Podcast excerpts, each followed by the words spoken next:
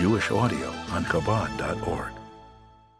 Successful projects, successful organizations, people that are making a difference in the world will generally enlist people with resources.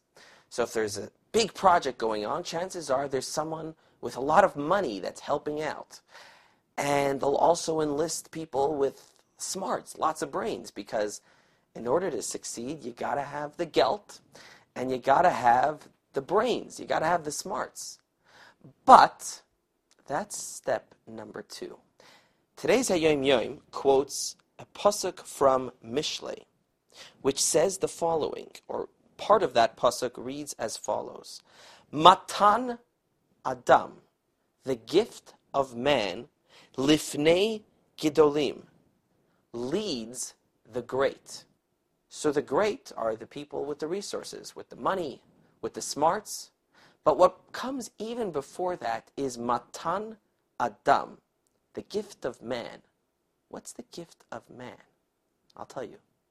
The gift of man is the person who is donating not just his or her money or talents.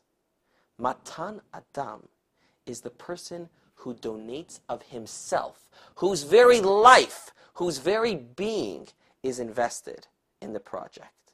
Says the Hayom Yom, if you want to get something going, if you want to make a difference, if you want to bring Hashem and knowledge of the Torah into the world, of course we're going to need all of those things. We're going to need lots of money and lots of strategizing and lots of smart people.